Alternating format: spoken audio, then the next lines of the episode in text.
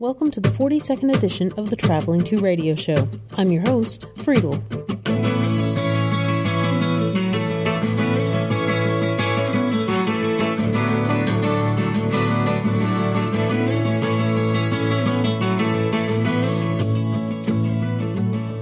Today's show is a little bit of a special edition.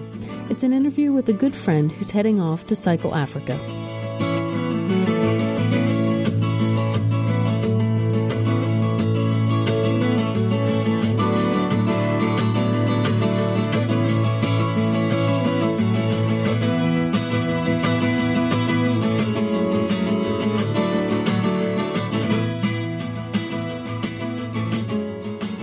Thanks very much for joining us on today's podcast.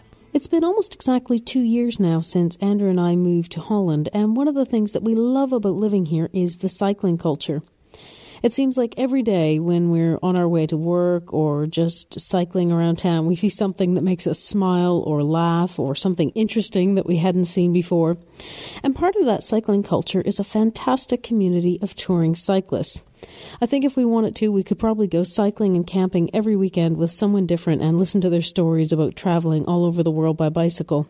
And one of the first people we met when we moved here was someone called Shane Little. Shane has since become a very good friend, and now he's going to head off to Africa on his bicycle. It's going to be a long trip, maybe about two years, depending on how the money holds out and what Shane discovers along the way. And that means we're not going to be seeing him for a very long time. We're going to miss him, but of course we're really excited to see how he gets on with his new adventure. With Shane due to hit the road in just a few days, we thought it was high time that we took him to a pub, bought him a beer, and asked him to tell his story. And this interview is the result. Enjoy. So we're sitting here in a pub in The Hague, and I'm here with Shane Little, who's grown into a good friend over the past couple of years since Andrew and I moved to Holland. And now, like all good friends, he's going to run off and leave us. He's jumping on his bicycle and heading off to parts unknown. So, Shane, why don't you tell us a bit about your trip? Uh, in two weeks' time, uh, I'll be leaving my girlfriend, my house, my job, flying uh, to Cape Town with a one-way ticket, and I'm going to start cycling home again. Unfortunately, I've no idea where home is, so may take me a while to get there. Now, I think you're being a little bit modest there. You do have some kind of route plan. You've revealed it to us in the past. Why don't you give us give us the rough outline of what you're hoping to do in the next year or two years? Um, I'm going to start in Cape Town. I'm going to uh, head east through South Africa, uh, pop into Lesotho, hopefully, cycle back towards the west coast of South Africa, head into Namibia, Botswana, and then gradually work my way north, uh, maybe to Mozambique, uh, probably uh, Zambia. Burundi, Rwanda, take a left into Congo if that's possible. That's about the most exciting part of the trip. Then after that, I'm just going to head up the west coast of Africa, hopefully. Uh, keep the water on the left and the sun on the right, and uh, eventually I'll find Europe again. Now, I happen to know that you're, you're a relatively normal guy. You know, you've got a job, as you said, you've got a house and a girlfriend. What would possess you to throw all that away and take off on such a big journey? Uh, I've always had itchy feet, really, and I just managed to kind of uh, after the last 10 years, and finally so the monster's bursting out of me, I just need to go now. And uh, yeah, I've, I've been building off this two or three years now, uh, through all the small cycle trips I've done. And I keep promising myself after every trip, oh, this is the last one, I've had enough now. Uh, I don't really like this cycling thing anymore. After the last two, or three days before I go home, I'm like, oh, okay, I've had enough now. I need to go home. I need to go home. Uh, I need to be in my, my own bedroom, my own bed, my own nice clean bathroom. And then I'll get back to work, and within the day or two, it's like, I need to get out of here. So, how long have you been plotting this great escape for? Uh, since about a week after I got back from my last big trip in 2009. Unfortunately, I just had two months unpaid leave and spent all my savings, so I had to wait for a while. But that's that's when the, uh, the seeds were really sown, and from then I've kind of just been building up to this trip, saving, planning, scheming. And at what point did you decide the trip was going to be in Africa? Was that immediately when you That came was- back, or did that grow slowly? That was time? pretty much straight away. It's like uh, I've, I've travelled most of the countries I've already wanted to through backpacking. It's like where, where haven't I been in uh, out of the countries that I haven't been to? Where would I like to go, and what would I want to do? And basically, Africa's the only continent I, I was still scared of at that point. I thought, well, you know, that's the continent I need cycle. Then Are you still scared? no, I've done Two no- weeks before departure, how, how are you Uh, feeling? I'm not. I'm not scared of the continent Africa, but uh, you know, you, you get a little bit nervous before a trip, and I'm running around my head with chicken at the moment, trying to get everything organised. But I've read so many blogs now and uh, gathered so much information. I'm really not scared about Africa at all. I'm really looking forward to it. I mean, it's, just, it's a beautiful continent. And I did a proof as kind of a test ride in January as well. I went to Uganda for a month, of course. And I can fly cheap with my work, so I thought, you know, I'll, I'll, I'll take a month off, I'll go cycle somewhere in Africa. This sort of Af- Africa Light is what they call Uganda quite often. So I thought I'd give that a go, and uh, that, was- I really enjoyed that. Very hard work, but uh, very rewarding. You're in kind of a unique position in that you you had an idea two years ago to go on this trip. Yeah. And you've actually done what a lot of people never do in that you followed through to the end and you're just about now to get Yeah. on your plane. Yeah. So, what can you tell us about that planning process? How how did you work your way through those two years? And because it's quite a long stretch of time to stay committed to something. It's and, and too what, long. It's too It's too long. no, I started off with the, the first like, kind of six months. It just it was my idea in my own head. And, yeah, one day I, want- I knew, I've always wanted to do a big trip. Or, uh, yeah, big- yeah, I want to do this. I want to do this. Waking up in the cold sweats. Do I really want to do this? do I really want to leave a girlfriend? Do I really want to uh, sacrifice this life I've built up in the last ten years in the Netherlands? And uh, you get a lot of doubt, a lot of doubts, and a lot of worries. And uh, I kind of worked through that a little bit, and uh, sort of confronted my girlfriend with the, with the same story. And I'm thinking about this. What do you What do you think about this? And uh, she was remarkably relaxed about it. Uh, thank God. Why, why do you think that is? I mean, there must be a lot of people in relationships where if they said to their other half, actually, I'm going to leave you and head off to Africa on my bike, that would be a pretty big fight, I would think. But Well, uh, she didn't exactly say uh, go for it. She said, kind of said, uh, "Well, I, I- can't stop you anyway, and, uh, and if I if I'm difficult about it, I'm just going to push you away, and it's going to cause even more problems." But she said, uh, "I'm not going to stop you, and uh, but I'm not, also not going to wait for you. it's your decision. the ball's in your court." which is fair enough. Which is quite fair enough, yeah. We know we started the relationship uh, about four years ago, four and a half years ago, and we both lived on the rebound back then. We both we kind of said, well, you know, uh, we, we like we like each other. Let's just go for the relationship, and as long as it works out okay, we'll uh, we'll stick with it. And if one of us gets a better idea, then we'll uh, we'll, we'll go with that. And I was the first one with the better idea, basically. So, you during this whole planning process, then you, you came up with your idea. You started saving money. You ditched your girlfriend somewhere about halfway through. No, I, we, we were still together uh, Okay. until uh, two weeks' time when we officially uh, split up when I when I get on the airplane. Basically, we've still got a really nice relationship. The irony is, our uh, almost four and a half year relationship, I'd say the first year was the best, and the last year was the best, and the bit in the middle was like that's like a normal relationship, Up and down. up and down, a bit boring, both doing your own stuff. But because uh, we both know that there's an end date to the relationship, we both spent the last year doing our best. But like you do in the first year of a relationship, just doing a little bit more efforts and uh, trying to be nice more often and uh, trying not to be miserable when you're tired, that sort of stuff. And we've had a really good last year now. It's kind of like, makes it even harder to, to leave now, but uh, But you haven't convinced her to come cycling with you. she's, uh, I told her four years ago when we got there, you, you need to start enjoying cycling if we're going to stick together. and she just tried her best and it just doesn't work. We've tried getting a tandem, we've tried to cycling together, but it's just not her thing. And we've just got to respect that. We've had a great four years together, now we're just both going to go our own way again, and uh, we'll see what, what happens in the future. So you covered all those big things. What about the stuff that a lot of people like to hear about the gear? Gear. Or tell us what you've collected over the last year or so. Uh, Because Africa could be considered quite a challenging destination that maybe requires some specialised equipment. It's not a jaunt around Europe, you know. No, it's, but I think most cyclists take too much crap with them anyway, and they take far, far too many spare parts and far too many tools. So I've kind of worked in theory. Everything I've take, taken to America will do me for Africa as well, with a few extra tyres. Because uh, ultimately, there's no problem that can't be fixed on the way. You know, usually buy something local. If you can't, you can get sent to you. and hang around for a few days. There's very few things which stop you. You can always hitchhike. I did that in America as well when my uh, bottom bracket died on me. At the end of the day, you'll always get. You, there's always a solution. Might, as long as you've got all the time in the world and a bit of patience, anything, be- any problem can be fixed. Really. You're kind of going on the uh, on the theory of I can just fix it on the road, deal with it as it comes. Yeah, I'll- Until then, don't yeah. worry about it.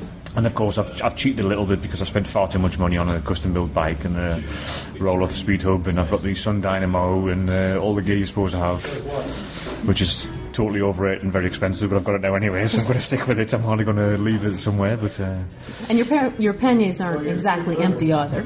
Let's let's be honest here. You have no, filled them with a few things. No, so I've spent years uh, making my gear lightweight. I've got a really nice lightweight tent and uh, ultra lightweight sleeping bag, and most of the most of the gear I've got has got to ultra at the front of it. And then uh, I've created a lot of extra space in my bags now, and uh, what I'm doing with that space is chucking a very heavy laptop in there so I can keep my blog up to date, and uh, and I'm taking a 65 litre backpack and walking poles with me so I can go do some hiking in South Africa as well. That's ambitious. yeah. Where's the backpack going on the bicycle? Yeah, I'm just going to put that on the top of my panniers where most people put those. Uh, what's called those sausage bags or canoe bags because you don't have. I usually only have four panniers anyway. I don't have a handlebar bag, so I usually travel quite light. So I'm now kind of travelling with just as much crap as everybody else does. And have you weighed it all up, or you no, want to live in no, ignorance? I, uh, I might wait before I go around. I think I'll stick with the ignorant uh, approach to it. I, I, save weight where I can, where I can't. I, uh, I always make kind of a compromise between sort of weight and comfort and price. How do you think you'll feel when you step off that plane in South Africa in a couple of weeks' time? Probably tired. yeah, it's, uh, I find the, the, getting off the aeroplane and waiting in that bird that Caris baggage carousels probably the most stressful part of any cycling trip. Just waiting to see if your baggage has arrived, if your bikes, bikes arrived, and if it's in one piece as well. When I went to Uganda, I had to wait about four days in the end for my bike, and when I finally turned up, there was a dent in the frame as well. So I always find that kind of like the most stressful part of any trip, really. But you got some compensation from KLM in the end. Yeah, I thought uh, uh, they've lost it. Uh, they've damaged it because I packed it in really well. Uh, you packed it in a box, yeah, not in one of those fancy yeah, CTC bags. Yeah, I, I, go, I'm, I mean, there's an endless argument, and I don't think anybody will uh, be right in the end. But I go for the box because mm. Uh, I work at the airport. I see what kind of monkeys um, work on the baggage and how they treat it. So I want to give my bag as much protection as possible. So, and, and, despite all that, they still managed to damage it.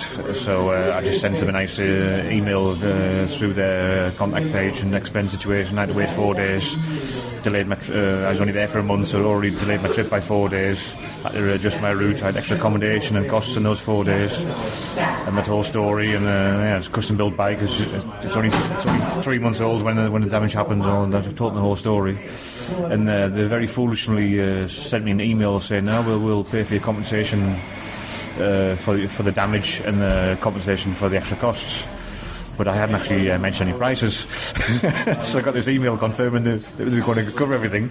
And then two days later, I got the phone call. Yeah, uh, we, we, we, sent you an email. Yeah, yeah. What are the costs actually? Well, have a seat. I didn't kick the arse out of it. I mean, I just took, took me ten dollars a night for the uh, for the backpackers in Entebbe and and you know, how, how, how, do you classify the damage on a bike frame like that? You can't repair it. Uh, it's a custom built frame, and uh, the frame is still usable. But you know, just, so I said, well, we'll just make it 200 euros uh, depreci- depreciation of value, and uh, they were happy with that. So in the end, I got 270 euros. Yeah, that's all right. That's yeah. reasonable. Yeah, I think that's fair. For something that didn't stop you from cycling too much. Yeah, a few days delay, but yeah, I think that's fair. Yeah, yeah.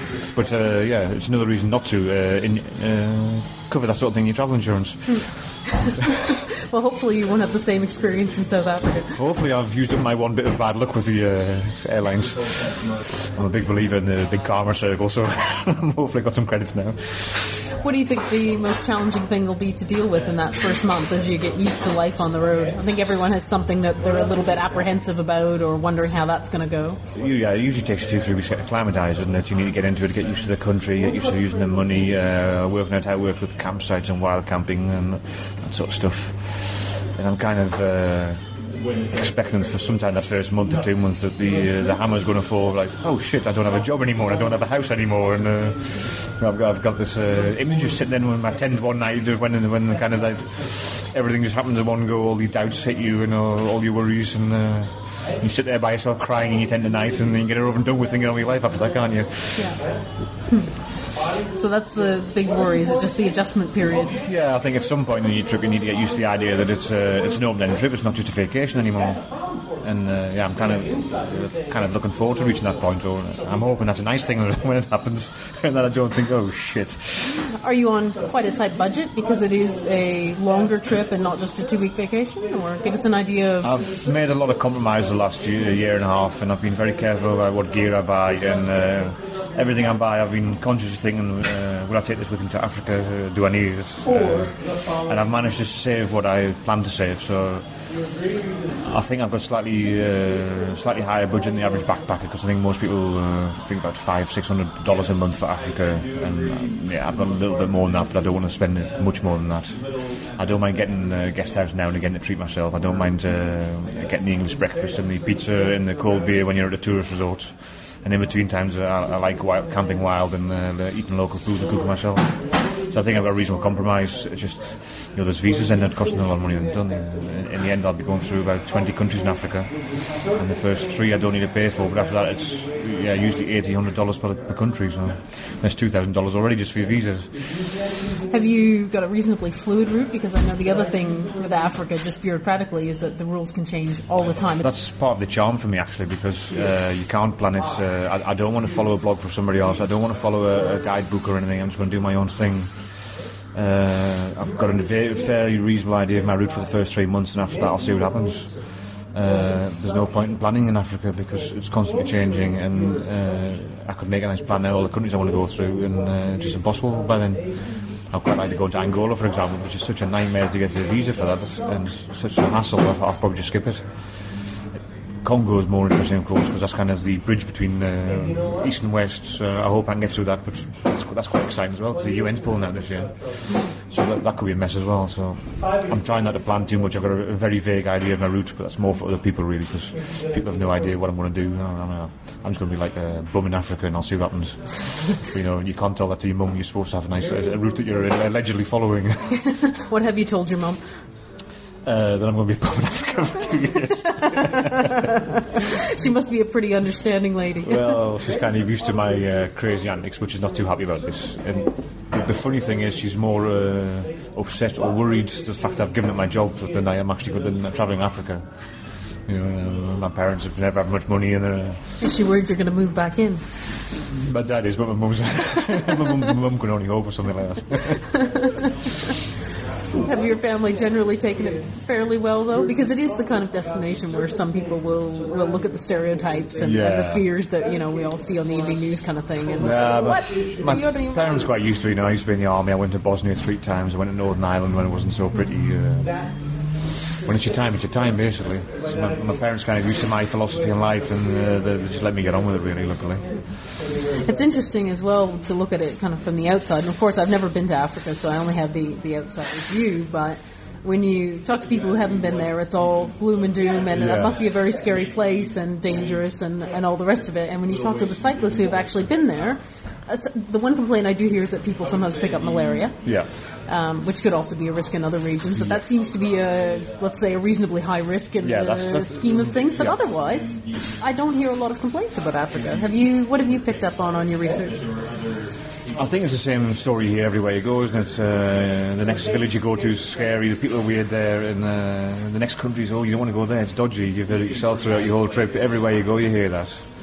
I think a lot of people are kind of brainwashed by the media, aren't they? They've got this idea oh, it's so scary in Africa and it's so scary over there. you know, uh, that sells newspapers. People don't want to hear that everything's nice and quiet and calm. Uh, nobody wants to hear about Mrs. Bloggs getting cat, cat getting rescued out of the tree because that just doesn't sell newspapers. People want to hear about doom and gloom. And when my colleagues start talking about it, oh, you go to Africa, oh, it's so dangerous. I said, well, you know, I could have just went camping for a week on an island in Norway in summer, and that wouldn't have been very nice either. Or go and play, uh, what's called? Um, Grand Theft Auto 4D in London for a weekend or something. I mean, if even London's got riots uh, in, in, in the 21st century, uh, what, what, are you talking about? I just don't worry about it too much. Just got to get on with it.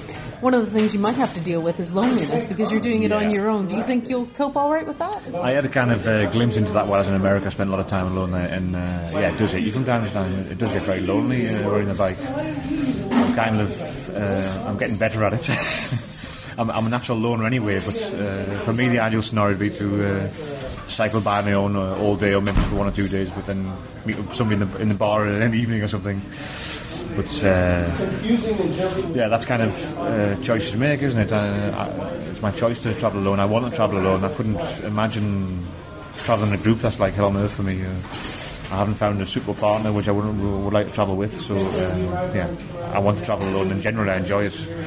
You what do you do when you're on your own? You know those long days where you've got, let's say, a relatively monotonous landscape, or maybe not too many towns. I mean, we sing stupid songs and make up ridiculous games in our head. What do you do to entertain yourself? Well, luckily they, they, invented the iPod a few years ago. That helps. Aha, you're an iPod cyclist. yeah. And uh, I kind of keep that in reserve. I, uh, I don't generally listen to it through the day. I keep that in reserve when I'm having a bad day or a bad head doing stuff. But I'm a, I'm a thinker. I'm always thinking about things. I'm, I'm seeing things. I'm plotting and scheming and calculating my distances and looking at animals and uh, counting stripes on the road and all the other crazy stuff you do when you're, when you're by yourself. All the small things become infinitely more amusing, yeah. don't they, when you're out there yeah, in the yeah. middle of nowhere? You used to start counting how many of those grasshoppers you squash and all, all the stuff. And I used to sort of plan about what you're going to do when you get back home and uh, redecorating your house, but I can't do that anymore because I don't have a house. you're going to build yourself a tiny house, or yeah, I'd love to. I've yeah. seen a lot of those recently on uh, the internet, having all these tiny houses. And uh, we should explain what they are for people who, oh, yeah, who aren't should, familiar yeah, with them. What are they? About 30 meters squared, or something? About like 25, 30, 30, square meters. Yeah, and it's, um, a lot of people. The new gen, it's kind of a new phase, especially in America, where people are downsizing, aren't they? It's kind of like a caravan, but luxury, luxury caravan and luxury uh, trailer. And who's the latest couple that's done it in the States? To Cycle Together, they're called. They've been they've done really smart. They've kind of uh, sold everything before the trip. They've uh, built a mini house uh, before the trip started, so that's waiting there for when they get home. So while they're away, they've got no costs, and when they get home, they've got it home, and it's cheap as well once they get the back home. It's pretty smart, really. On the other hand, you have nowhere to come back to, but in a way that's hugely freeing, perhaps, because you have complete autonomy to do whatever you want, go wherever you want. I, I tell everybody uh, I'm cycling home, and uh, very uh, most people assume that I'm going to come back to living where I live now. But uh, for me, uh, I'm just cycling home, and I hope some at some point during the trip I'll either get enlightened to where home should be, or I'll find somewhere that home that is going to be home. And I've got this kind of naive dream that somewhere during the trip I'm going to ride around a corner or into a valley somewhere and think, "Wow, this is where I want to spend the rest of my life." But I think that'll just dream. well, you never know. You don't know until you try, right? I'm open for it. I've, I mean, it's totally open ended. Uh, uh, my only restriction is finance, basically. Uh, eventually, that stops. Are you thinking now about two years, give or take? I've got the finances about a year, and after two years, and if nothing, just happens along the way, I might be able to stretch it slightly longer. But for my work, I, I should really be back between 18 to two years to, to keep my um, certificates valid for my work. But you can fix some airplanes somewhere in Africa. Yeah, maybe. but you know that shouldn't be worry. Once that's that's kind of things you worry about now before a trip, isn't it? Uh, yeah, I need to be back within 18 months to keep that valid. But once you're on the trip, you're like, ah, stop it. Do you think Live this, in the moment. do you think this trip will change you at all, or will you come back as the same old guy? Of course, uh, any trip you do uh, changes you. How do you think it'll change you, or is that just too hard to predict at this point in time? I've no idea. I mean, I'm. Uh, as I get older, I'm gradually becoming more and more hippie, which is something kind of people I've always hated. Uh, but you know, I'm, I'm, gradually getting more and more opinionated about uh, what we're doing to the world, and uh, unfortunately, I suspect I'm going to go more and more that way with time, especially in Africa. But you know, you can't you can't anticipate that kind of thing. It's such a, especially a year and a half, two years to Africa. That's just uh, it's so hard going that it has to change you. Even three months in America changed me. So. And if people want to follow along, like all good modern cyclists, you have a blog, so give us the web address. Of course. ShaneCycles.com forward slash Africa. I'm kind of hoping to get a little bit of the personal story in there, just to just to make a little bit different. It's not all about the miles and the suffering and the, the good, the good and the bad. There's also, especially traveling alone, there's just so much happens emotionally with you during a trip like that. Have a wonderful trip. good luck, and I hope we see you back here in a couple of years, safe and sound. Who knows? Good luck, Shane. We're going to miss you, but we're really excited that you're heading off on the adventure of a lifetime. Well, that's it for this podcast. Don't forget, if you have any questions about bike touring or any comments on the show, you can always drop us a line. Our email is us at traveling2.com.